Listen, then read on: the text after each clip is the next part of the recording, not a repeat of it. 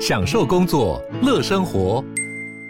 就算不在办公室，也能从容应对线上会议。HP Dragonfly 透过专业的 HP Presence 设计，内建降噪及会议快速键，搭配清晰的 Bang & Olufsen 音效，增强音讯及视讯功能。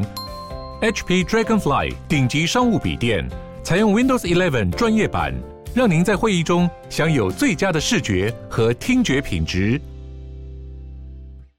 Hello，大家好，我是志奇，欢迎回到志奇七七的 Podcast，每周陪你聊聊新闻时事、社会议题或是一些轻松有趣的生活新知。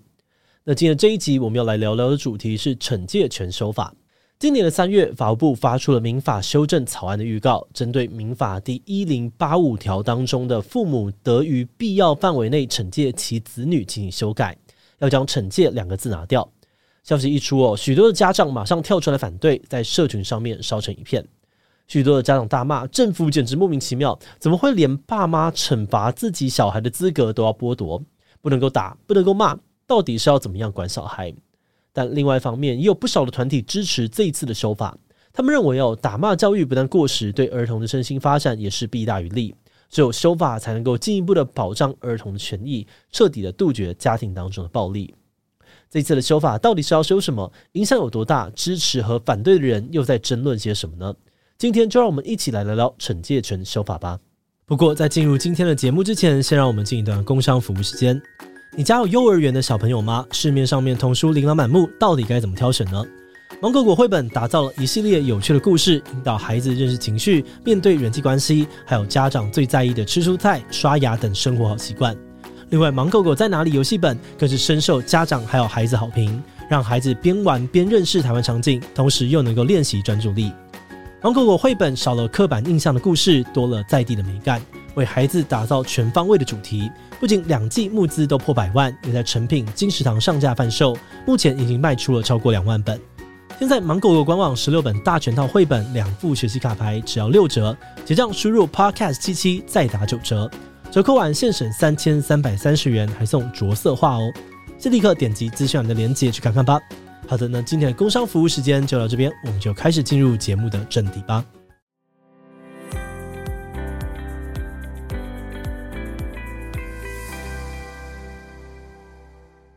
我们从小到大，应该或多或少都有被自己的爸妈责骂，甚至是打手心啊、打屁股的经验。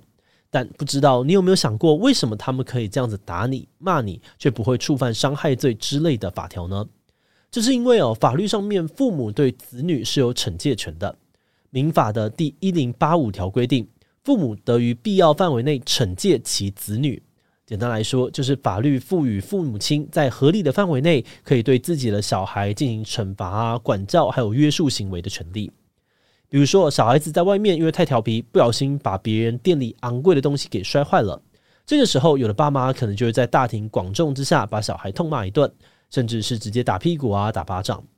而这样的管教行为，通常会被多数人视为是合理的惩戒，家长也不会因此吞上公然侮辱啊，或者是伤害罪的官司。特别是哦，在大多数的社会当中，家长都会被要求要负责教育自家小孩遵守社会规范，所以很多国家都会透过法律当中的惩戒权，给家长一些空间，合法对小孩进行打骂教育。诶，这听起来好像蛮合理的，对吧？那为什么台湾现在就要修法删除惩戒权呢？根据法务部的说法哦，这次修法的原因是因为现在的民法第一零八五条并不符合国际上儿童权利公约的标准。对儿童人权的保护做得不够，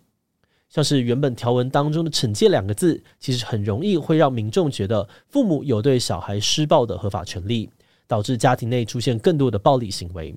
而这次的修法呢，就是要把第一零八五条改成父母保护及教养未成年子女，应考量子女之年龄及发展程度，尊重子女之人格，不得对子女为身心暴力行为。所以严格说起来呢，修法之后，并不是说父母不能够管教小孩了，只是在管教的过程当中，不能够再对子女做出身心暴力的行为。举例来说，以前打屁股啊、打巴掌可能会被认为是合理的惩戒，是会被法律所允许的。但是在修法之后呢，这些行为就有可能会踩到身体暴力的底线，有触法的疑虑。不过话说回来哦，这个触法的底线究竟在哪里，大家还不是很清楚，因此这也是目前为止争议很大的一块。那么就先拿身体暴力来说好了。像是扯头发、掐脖子、拿烟头烫皮肤，或是把孩子打到淤青流血，这种比较夸张的行为哦，大家基本上已经有共识，这些都是家暴，是不当管教的一种。但假如你只是在孩子犯错的时候轻轻打一下手心，或是捏一下脸颊呢？这个大家就有很多不同意见了。有些人可能会说，这一样是暴力哦，是不被允许的。但也会有不少人觉得，诶，这应该还好吧，没有这么严重。界限在哪里，大家都不是很清楚。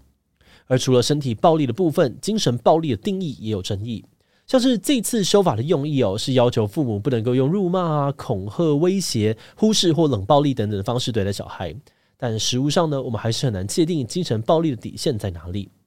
举例来说，小孩犯错，父母骂小孩，但到底骂到什么程度会被算成是辱骂？告诉小孩如果不洗手就不让他吃饭，算不算是一种恐吓或威胁？或者，如果家长忙到没有时间顾小孩，只丢一台 iPad 给他，会不会构成所谓的忽视或是冷暴力呢？这些情境似乎都没有一定的标准答案。因此，当修法草案出来之后，很多人都担心，原本熟悉的管教行为会不会在未来都被说成是对于小孩的身心暴力？而这样的状况也让很多家长对于修法抱持着反对的态度。在草案公布之后没有多久，国教行动联盟召开了记者会，公布了一份他们所做的网络调查。在将近三千五百位家长的回复当中，有高达七成的人反对这次的修法。他们认为，哦，管教是家长对于子女爱的展现，家长适时合理的管教是孩子发展学习正向纪律的必要手段。政府应该要尊重家长的亲权，不应该要草率的剥夺父母的管教权。如果是要避免虐童啊、家暴或是其他不当管教的状况，其实也可以由家庭暴力防治法、刑法等等的法律去处理，直接粗暴的修改民法，拿掉惩戒权，就会让家长们无所适从。那网络上面也有些人直接开呛哦，以后小孩要养啊、要教，但又不能够打骂，要当家长未免也太难了吧？政府这样子修法，只会让更多人不敢生小孩，根本是在促进少子化。另外，还有网友表示，这几年来哦，因为学校不能够体罚，教官退出校园，青少年的犯罪率已经越来越高。如果连家长管教小孩的手段都被限制，那未来的世代恐怕会更加的无法无天。简单来说，这些反对修法的人呢，大多都认为处罚仍然是管教的必要手段。如果失去了惩戒权，或是惩戒权被限缩，以后的家长真的很难教小孩。诶，不过呢，对于这样子的观点哦，也不是每个家长都认同。虽然这次反对修法的声音很多，但支持的人也有提出他们支持的理由。有些网友就表示，过往的惩戒权根本只是在合理化家暴行为，早就应该要修法删除。那些不靠打骂就不会管教小孩的家长，才应该要好好的检讨自己。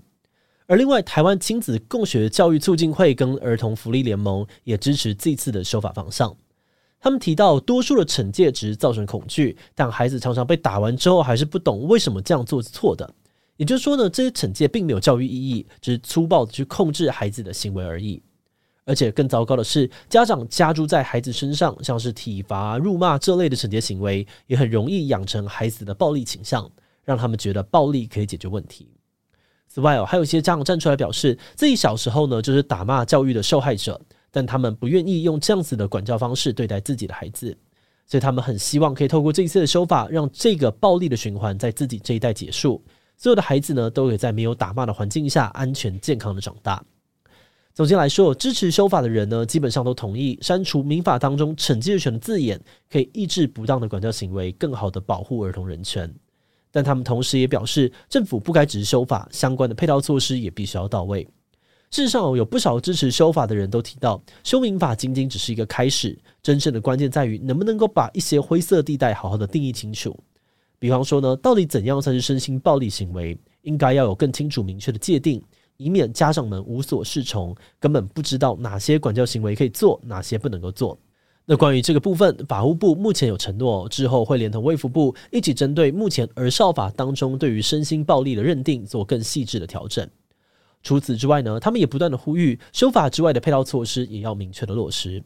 比方说，很多的家长自己也不喜欢打骂小孩，但因为带小孩太操劳，才会比较容易用激烈的手段去管教小孩。那么，要解决家长的困境呢，像是临时托育啊、家长喘息服务这些更多元的支持服务都是很重要的。这是未来政府或是整个社会可以去加强的方向。他们认为哦，现阶段修法的确有重要的意义，但如果是要让不当管教啊、体罚彻底消失，还是得从源头开始，让家长们学会非暴力的方式教养孩子，才是真正治本的方法。节目的最后，也想来聊聊我们制作自己的想法。在研究这次修法争议的过程当中呢，我们认为哦，其实反对修法的家长，并不是真的都想要打骂小孩，或者是支持对小孩使用暴力。多数的爸妈都同意打骂教育当然不太好。只是，如果你亲自带过小孩，就会知道，当小孩失控啊、闹个不停时，做父母的真的会很崩溃。这个时候，一定程度的打骂确实有立竿见影的效果，及时控制小孩的行为。